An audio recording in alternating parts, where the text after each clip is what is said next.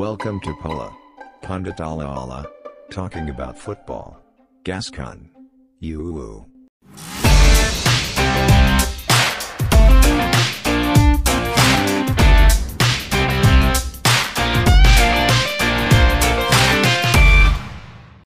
Halo Palaholik, kembali lagi di Pala Pandit Arara. Yosh. Yos, kembali lagi bersama saya Vicky. Ada Merzo dong di sini dong. Woi. Hoi hoi hoi. Oke, Edun euy. Edun ya. euy. Kemarin euy. semak Piala Dunia ini semakin Seru, ya. seru dan sebentar lagi juga hampir beres ini Piala Ah, Dunia tuh. Sedih juga sih ya. Sedih juga, ada Oh, sedihnya juga. Ronaldo terakhir lagi kemarin. Lalu terakhir gitu kan. Lu nonton ini yang apa Fik kemarin Fik? Kemarin teh saya eh, Ronaldo Portugal Maroko. Portugal Maroko ya. Iya. Ya, ya ah, ah, Portugal Maroko 1-0 kemarin. Satu kosong lewat gol luar biasa ya. Gila Josep itu. Enesiri gila itu. Enesiri itu kirain itu Ronaldo tahu nggak eh, ininya ekspresinya kan sampai yang wah gitu sampai Iya. serem gitu kan banyak orang ngebandingin katanya itu golnya Ronaldo itu gitu Iya. ciri khasnya banget Tapi kalau kalau kata saya itu Enesiri kan Rona- Ronaldo juga sempat gol tinggi itu pada saat masih di Juve ya lawan Sampdoria waktu itu kalau nggak salah. Dan kemarin ada juga Josep Enesiri ngegolin seperti itu melawan negaranya Ronaldo sendiri gitu. Iya, aduh. Tentu di sini ada kesamaan dan eh, perbedaan juga, Bang. Kesamaannya yaitu sama cetak cet apa mencetak gol lewat heading heading tinggi Hmm. Dan perbedaannya yaitu beda di turnamen. Beda Turnamennya ini lebih bergengsi. ini ya sampai eh, lututnya pemain Maroko itu siapa Yosef itu ya Isep di sini ya. Itu sampai di kepalanya pemain Portugal itu Iya, iya. gila tinggi banget ya Gila itu kalau nggak salah ada yang ngebahas tuh berapa berapa meter? Satu meter hampir 2 meter atau dua meter ya? 1,9 berapa Satu gitu koma sembilan berapa gitu? Itu kan sama kayak Ronaldo kan Iya. waktu yang Sampdoria lawan MU pernah tuh dulu. Waktu di MU pernah ya? Eh, waktu dia di Real Madrid. Real Madrid pernah. Real Madrid yang waktu dia ngangkangin Hmm. Iya. Evra ini. Iya. Pokoknya Ronaldo sering lah mencetak gol heading tinggi iya, itu. di MU pernah sesekali gitu Hmm. kan. Di final Apalagi- champion dulu sama Chelsea juga dia lumayan tuh tinggi itu. Nah, iya. Gol headingnya itu kan waktu gol pertama itu tuh. Iya. Wah juara dong MU di situ. Tapi kita nggak ngebahas MU, kita mau bahas Piala Dunia. Best Piala Dunia lah. Hmm. Aku bicara ini ya, Iya. eh, tampilin statistik ya Iya. dari Maroko itu Iya. Emang dominan banget sih. Dominan. Eh, de- lebih ke Portugalnya ya dari sisi penguasaan bolanya 74% berbanding 26% gitu kan.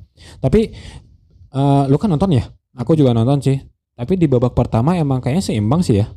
Eh kalau menurut saya gini eh, di babak pertama tentu eh Portugal sebetulnya lebih mendominasi tapi dari kedua tim itu tidak ada inisiatif untuk apa bermain atraktif sejak awal karena kedua tim seperti menunggu apalagi Maroko kan Maroko itu eh Parkir bis ya?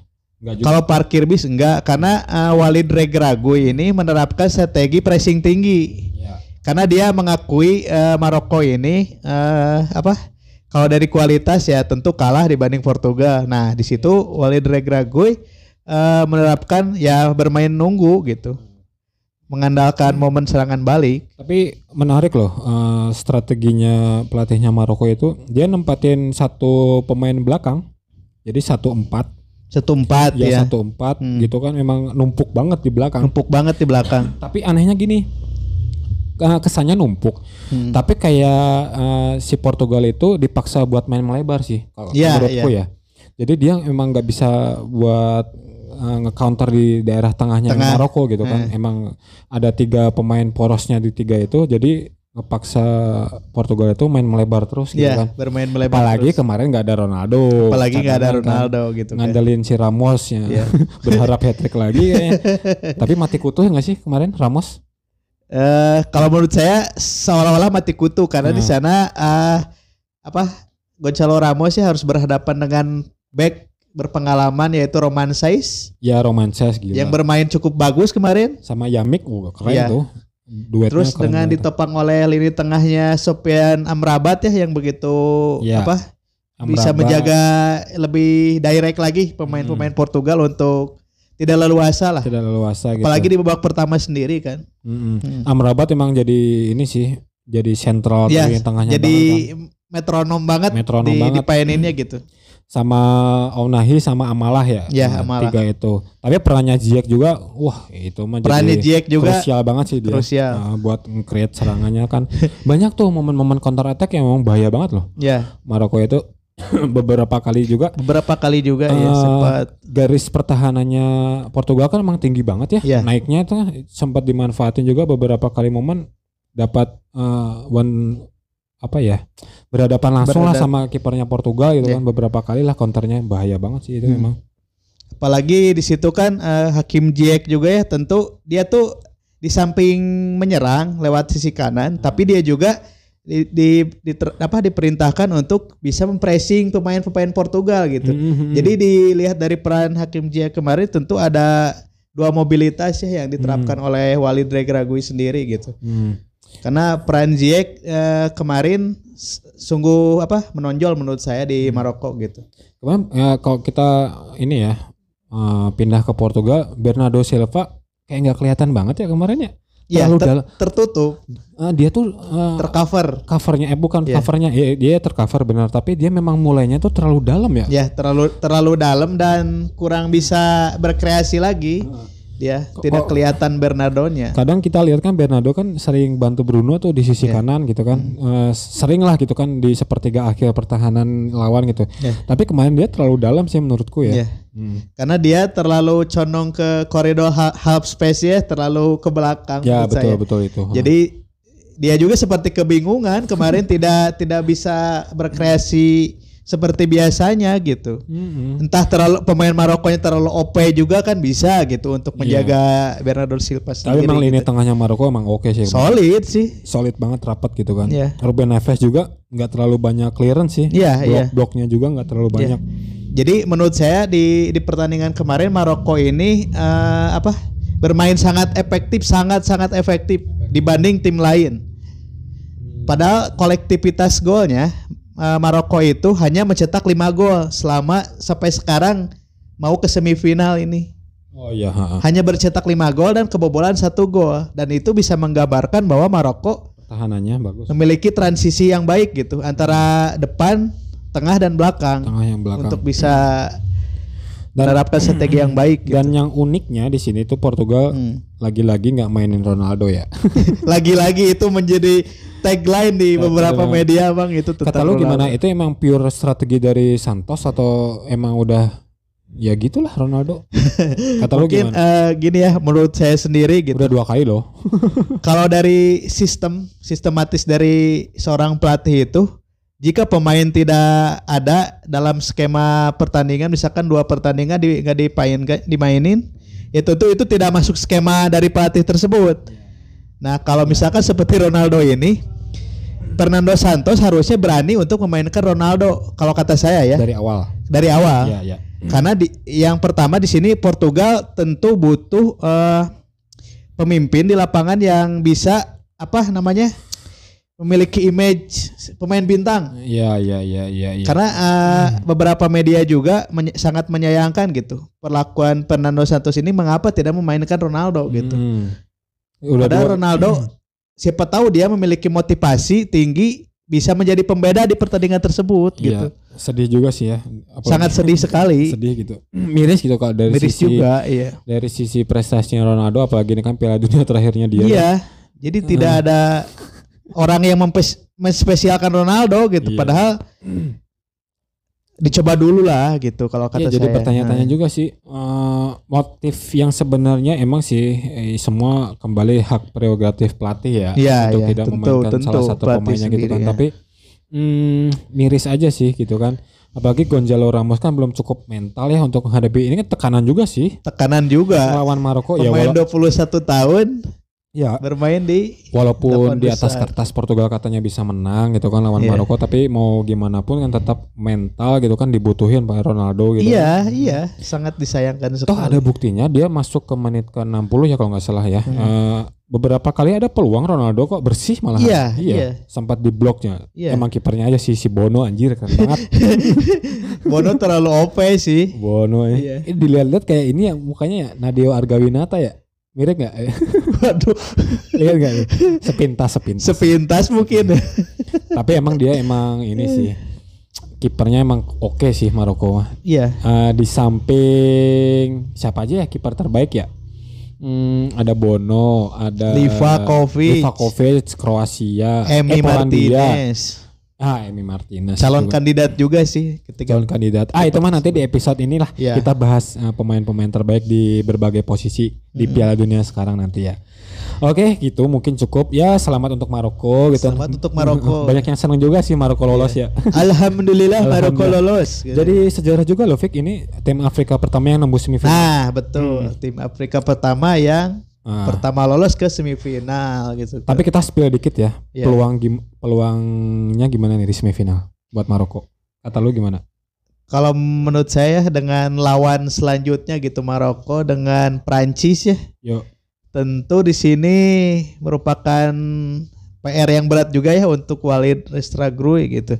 Karena di sini eh, Prancis dan Portugal kan eh, tipe lawan sebelumnya Maroko gitu tentu memiliki ciri permainan yang berbeda Iya, gitu betul, kan. betul, betul. Di sini Prancis tentu eh, le- mungkin lebih berat lagi karena dia memiliki mega bintang seperti Mbappe ya Mbappe. yang harus dihadapi gitu. Juga kolek, eh, kolektivitasnya lebih oke sih. Lebih oke. ketimbang Portugal ya. Iya, ya. dan dari pemain belakang, tengah, ke Ah. depan itu memiliki pemain yang seimbang itu Dan- kualitasnya. Dan tentunya nggak one man one man sentris sih Prancis tuh ya. Jadi Iya, rata gitu ya. Rata. Apalagi di depan cuma nggak ngandelin Mbappe doang, Giroud, Iya, Giroud. oke, eh, Griezmann oke Griezmann. gitu kan, Hmm. Dembele oke gitu kan. Hmm. Hmm, peluang gimana sih, Vic? Kira-kira bisa menang nggak lawan Prancis? Mungkin ya eh, untuk peluang Maroko sepertinya lebih be- besar eh apa lebih berat bukan Lebih lebih, berat besar ya. lebih berat Tantangannya lebih berat tantangannya lebih berat karena di sini Prancis sendiri ya tentu tidak ingin melewatkan momen semifinal ini dengan ya ya. masa sih kalah gitu kan Ya, iya Dia berharapnya bisa back to back sih. Sa- berharapnya bisa back to back dan memutus Hmm. tren apa apa ya kutukan buruk gitu Kutukan buruk. Gitu. di Piala Dunia edisi sebelum-sebelumnya ya. Tentu di sini eh, Maroko sendiri harus bisa sebisa mungkin di babak pertama bermain man to man marking ya, terutama dari Hamzah Mazraoui sendiri untuk bis, lebih bisa menghentikan Mbappe mungkinnya lebih di tercover Mbappe-nya gitu. Aha. Terus di kiri juga ada Yusuf Allah gitu. Allah Allah ya. Allah Allah dari situ eh, untuk bisa lagi mengcover Dembele gitu Hmm. karena eh, di DRDSM juga sepertinya menerapkan taktik yang tidak jauh berbeda dibanding pertandingan sebelumnya sih kalau Hmm. kata saya kurang Tapi lebih seperti eh, itu lebih ini kita eh enggak sih, aku lebih ke salut aja sih buat Maroko ya karena Iya. memang ya terkenalnya kan ada beberapa pemain bintang kayak Hakimi, Ziyech, tapi mereka tuh nggak tergantung sih sama mereka. Iya Jadi kolektivitasnya tuh lebih kolektivitasnya rata gitu kan. iya. Oke, gitu. Kita meluncur lagi ke perempat final selanjutnya ada hasil dari Belanda versus Argentina yang penuh intrik dan kontroversi. waduh di mana ini jadi rekor tersendiri buat di Piala Dunia. iya iya Kartu kuningnya ada 14 eh waduh gila itu kartu merah satu buat Dumfries. Ah, ini mah layak sih. Ini mah jatuhnya sih lebih ke Tarkam sih. Untuk sekelas Piala Dunia ya. Dikit-dikit berantem anjir. entah apalah media gitu ada yang bilang ini tarkam ada yang bilang ini mungkin pertandingan terbaik dan terseru entah apa gitu kan tapi apa sih di sini Eh, gimana ya susah didefinisikan Tapi sih sebelum kita bahas ke eh, strategi ataupun hasilnya ya, Hmm. aku mau ada ini nih, mau tanya sedikit ya.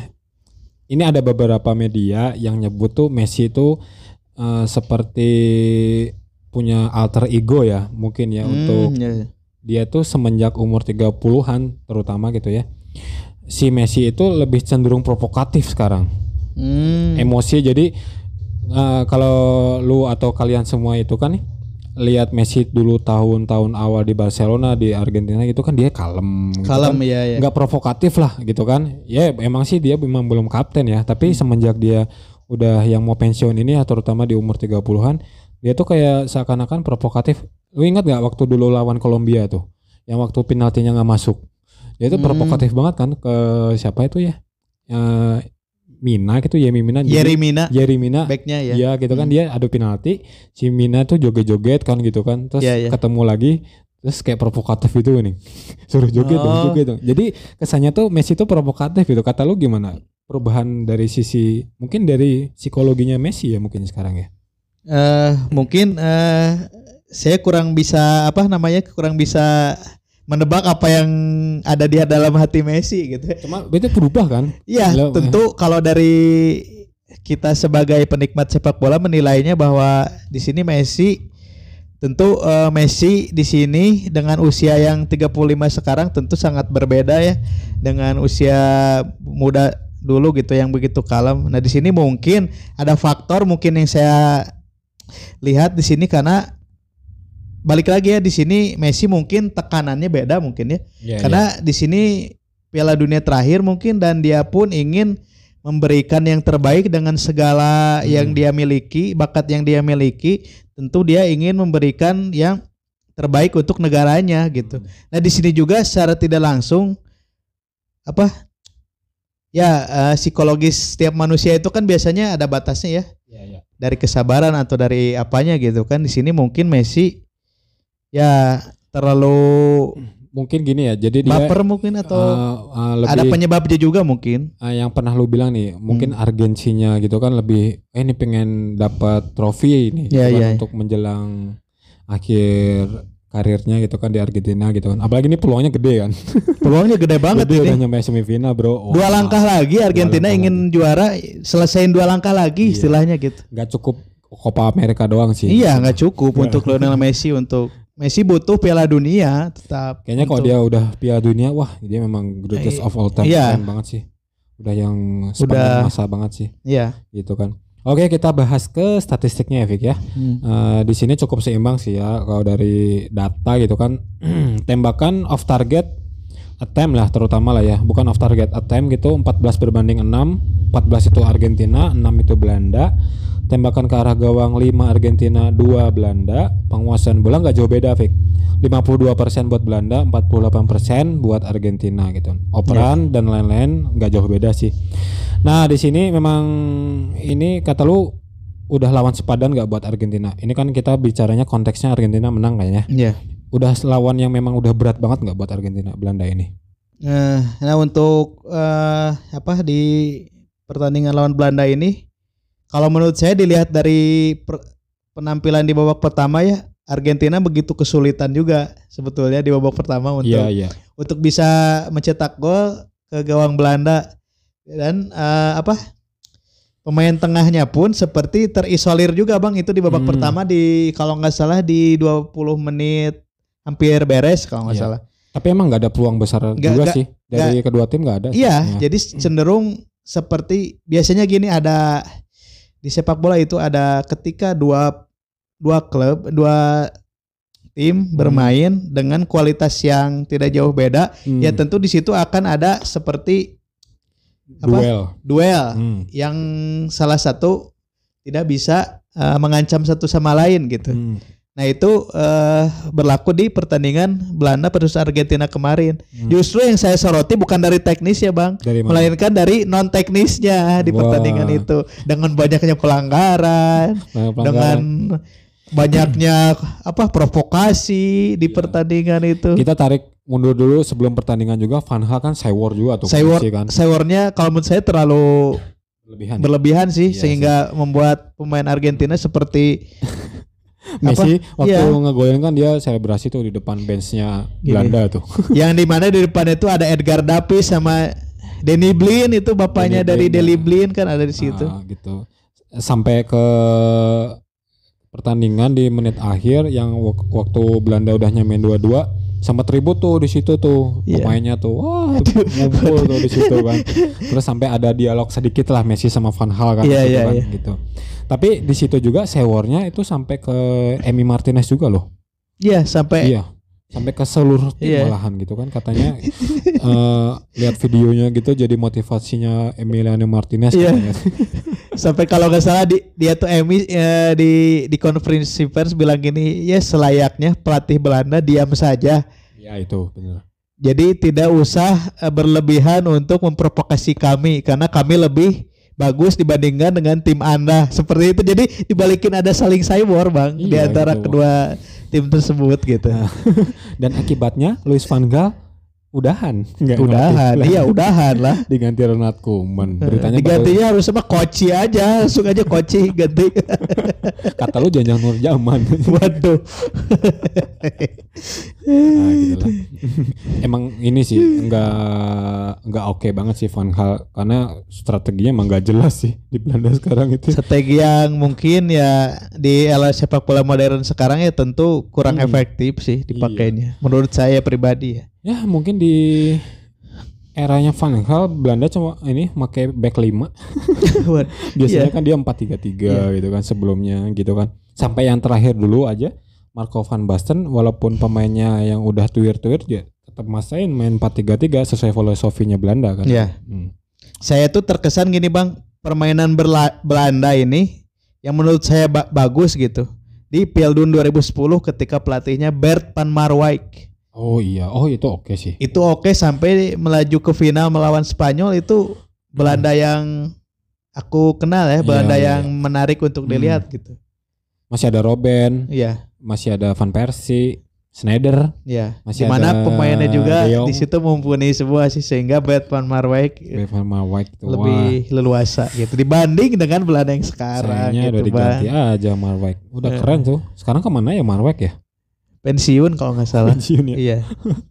kayak ini nih dulu siapa eh Jupp Heynckes tuh Ya Pensiun. itu udah, udah ya pensiun. gitulah ah layak sih Argentina sampai adu penalti emang sebelum disamain juga udah layak sih lolos Iya. Argentina Iya. kan cuma Dari segi cuma nggak iya. bisa kill the game aja si Argentina gitu kan iya. udah dari segi mental Argentina Hmm. lebih unggul dibanding Iya. Belanda. eh kita spill lagi dikit Iya. peluangnya berarti ke semifinal ketemu sama Kroasia. Kroasia. Wah, peluangnya gimana, Fik? Oke ya untuk Argentina versus Kroasia. Tentu di sini dari Argentina sendiri ya eh, apa sebisa mungkin untuk bisa kurang lebih eh, menampilkan pemain ber, apa bermain yang lebih atraktif, lebih eh, tengahnya lebih kreatif lagi karena di situ tidak mudah juga Kroasia di situ eh, apa bisa mematahkan serangan dari tengah juga karena di situ Hmm. ada Modric, Kovacic yang di pertandingan sebelumnya bermain dengan bagus gitu kan. Tentu di sini Lionel Scaloni sebisa mungkin memutar otak sebelum pertandingan karena di situ juga eh, Kroasia tentu mengantisipasi gitu sudah nonton pertandingan kemarin lawan Belanda. Begitupun Argentina sebelumnya sudah nonton Kroasia gitu kan. Tentu di di sini Argentina ya sebisa mungkin lah bermain dengan selayaknya tim besar gitu. Karena menurut saya di sini belum kelihatan Argentina itu memiliki pakem yang baik dalam menyerang. Ah, harus lebih konsisten aja sih ya. Iya. 90 menit lah ya. Iya, lebih bisa peluangnya emang gede sih Peluangnya Argentina. emang gede Cuma dia Argentina. memang harus kill the game-nya secepat mungkin. Iya, secepat mungkin gitu. Hmm. Messi tunjukkan magicmu gitu kan. Apalagi ini di semifinal. Kadang dari fase grup sampai yang perempat final ini eh, dari menit 1 sampai 70 tuh oke Argentina, tapi kalau udah yang menjelang ke hampir ke 80 90 itu drop mentalnya. Iya, iya. kadang diserang itu ya udah dia mainnya pragmatis aja gitu. Iya. Nah justru lemahnya Argentina di situ. gitu Iya, kan. lemah. Nah, siapa tahu bisa dimanfaatin Kroasia. Kroasia Kroasia, Kro- Kroasia lagi. Kroasia kan counter attacknya juga counter oke attack apalagi dengan dua tahanannya Lovren dan sih. Uh keren itu. Josko Gvardiol. Wah, itu. Keren itu. Begitulah eh, dari review Argentina versus Belanda gitu. Iya. Selamat untuk Argentina. Semoga yang terbaik aja lah. Gitu kan. Oke kita meluncur lagi ke Inggris versus Prancis. Wah, football is not coming home you again. Coming home coming home eh, udah udah ke home kali Inggris itu Iya, Ah, makanya Coming nggak home, nggak- coming nggak home. balik ke rumahmu lagi. Iya, ini udah balik aja udah standarnya lu balik anjing. Keras banget. Heeh. tapi emang di sini eh, secara statistik ya, tapi aku nonton sih Prancis Inggris ya. Hmm. Kalau dari secara statistik kayaknya seakannya akan itu imbang ya. Padahal kalau di di live-nya gitu kan Prancis tuh lebih dominan dari efektivitasnya sih, lebih oke sih. Iya, iya. Hmm. Lu nonton gak sih? Eh, nonton cuman satu babak Oh, sih. satu babak. Tanggung juga sih ya. Malam sih nontonnya Eh, sih. eh, eh, ya malam tanggung. sih jadwalnya sih. Jadi belum. Eh, ada yang bisa dibahas nggak dari Prancis? Emang udah oke aja sih Prancis ya. Prancis di sini sebetulnya melawan Inggris eh, tentu berimbang sih menurut saya. Karena di sini eh, Inggris mengambil inisiatif menyerang pertama kalau nggak salah dia itu lebih menginisiatif penyerang di 20 menit pertama gitu Iya, iya. dengan mengandalkannya tiga pemain depannya gitu. Hmm. Namun di sini Inggris sayangnya gitu kurang bisa eh, apa Manfaatkan. memanfaatkan beberapa peluang gitu kan. Hmm. Entah gimana entah mentalnya atau entah gimana gitu karena di situ ada beberapa pemain juga ya yang menurut saya agak sedikit underperform gitu. Hmm, seperti Jack Grealish, Jack Grealish, eh, Saka juga kurang oke. Saka juga menurut saya tidak terlalu bagus sih. So-so lah ya. So-so gitu. Nggak terlalu banyak menusuk juga. Iya, Saka. entah lawannya Perancis kan kadang ngaruh juga tuh. Phil Foden juga nggak banyak ini sih, Iya. eh, nggak banyak berkontribusi juga sih. Iya, Tapi yang jadi perhatian sih lini belakang sih, Vic. Liga Inggris, eh, Liga Inggris lagi astaga, timnas Inggris. timnas Inggris. Karena dari rating juga nggak terlalu bagus juga sih ini dari duetnya John Stones Maguire ya bro. beberapa kali juga lolos Giroud, Mbappe Iya. gitu kan. Gini bang, kalau kalau saya bermain lawan Maguire, saya eh, optimis bisa ngelewatin Maguire. Oke juga sih, walaupun satu kaki juga kayak bisa. itu. Tapi emang membuktikan sih di sini ya. Iya. Eh, kan banyak tuh media Inggris terutama kan menggembar-gemborkan katanya, oh Maguire oke di timnas Inggris gitu kan. Emang lawannya kemarin aja siapa gitu kan? Lawannya aja Iran. Terlalu dibanggakan. Apa yang harus dibanggain lawannya Iran, bang? Menurut Buktinya saya. toh sekarang lawan Prancis Iya buktinya sekarang lawan. Giroud, Mbappe dengan beberapa pemain Prancis ya kelabakan juga dia gitu. Ya gitu emang Maguire ya gitulah. Jadi media jangan tahu lebay lah kalau kata saya gitu. Eh, kardus juga sih berarti. iya iya. Karena lawan Iran tuh Inggris bukan jadi tolak ukur lah. Hmm? Tolak ukurnya balik lagi lawan sepadannya gitu. Iya. Apalagi di sini Gareth Southgate kan apa terlalu Maksakan ya. memaksakan memainkan Maguire di situ. Kenapa nggak nyoba Dyer ya? Eric Dyer sebetulnya menurut saya lebih bagus dibanding Maguire gitu. Jauh lah itu mah. Eric Jauh. Dyer memiliki ketenangan yang begitu bagus dibanding Maguire gitu. Kemarin aja Maguire gak bisa ngantongin Mbappe ya. Gila jangan ini. inilah, jangan yang yang paham sepak bola banget lah. Ya, yang awam-awam aja lah gitu kan. Iya. Kalau ngelihat Maguire main ngelawan yang depannya oke gitu ya, mending gak usah mainin lah gitu. Gak usah main. Menit 20 ganti aja lah. Ganti aja. Karena di situ lu ya lawannya pemain terbaik. eh. Tapi emang udah sesuai prediksi gitu kan. Kita prediksinya Prancis lolos, ternyata bener. Sebetulnya gini Bang, Inggris juga memiliki kans yang bagus untuk lolos andaikan penalti dari Harry Kane itu masuk gitu kan. Tapi ap- apakah bangga juga? Anggap aja gini, bener, anggap aja bener dua dua dua gitu sama Iya. mereka penalti, terus nanti menangnya penalti, penalti semua golnya, jadi rekor itu sejarah itu. Meskipun ya gol pertamanya dari penalti juga ya gimana ya Inggris aduh Gak tahu kenapa ya, wah faktor ya gitu-gitu faktor aja strategi pelatihnya sih menurut saya. dia kalau ketemu tim yang udah gedean dikit suka gimana gitu mentalnya Iya. Inggris tuh. Dan gini Bang, eh, bisa kita tarik apa? Tolak tolak ukur ke belakang gitu.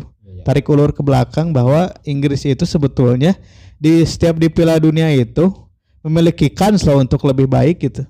Eh, ini kan dia tuh kayak meyakinkan di awal. Meyakinkan banget. Iya. Buktinya di Piala Dunia dia menang kan. Iya. Gol gitu kan. Iya. Hmm. Bang Meru mungkin bisa inget ke Piala Dunia 2002 waktu itu ketika Inggris melawan Brazil. Hmm. Yang gol tunggal eh yang gol Ronaldinho lewat jarak jauh yang David Simon terlalu maju itu.